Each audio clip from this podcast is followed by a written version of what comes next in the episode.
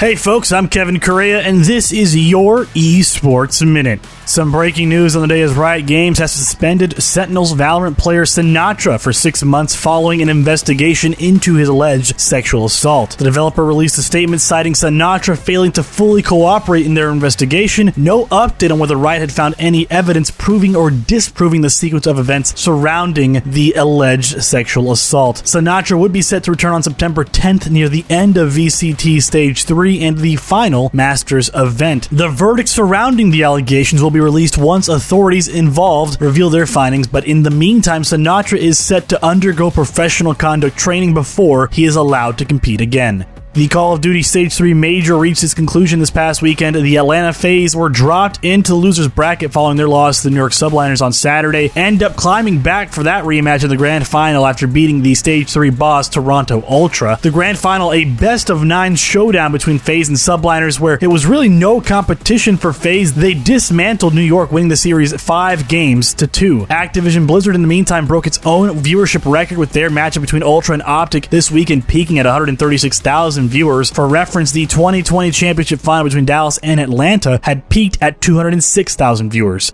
Lastly, out of League of Legends, the midseason invitationals Rumble stage just wrapped their fourth of five days of competition, and my goodness, was it not a pretty look for Cloud9 or North America. While they managed to beat Pentanet GG in 25 minutes, they once again faltered to the Korean powerhouse Damwon Gaming, who happens to lead the standings with seven wins and one loss. Meanwhile, C9 is struggling in the last of two spots with a record of 2 and 6, in danger of elimination. Already eliminated, though, Pentanet will look to play spoiler in the last day of the stage, as they need to beat PSG in order for Cloud Cloud9 to have a chance to advance, but combine that with the fact that C9 has to beat both Mad Lions and PSG, it's a very tall task for them.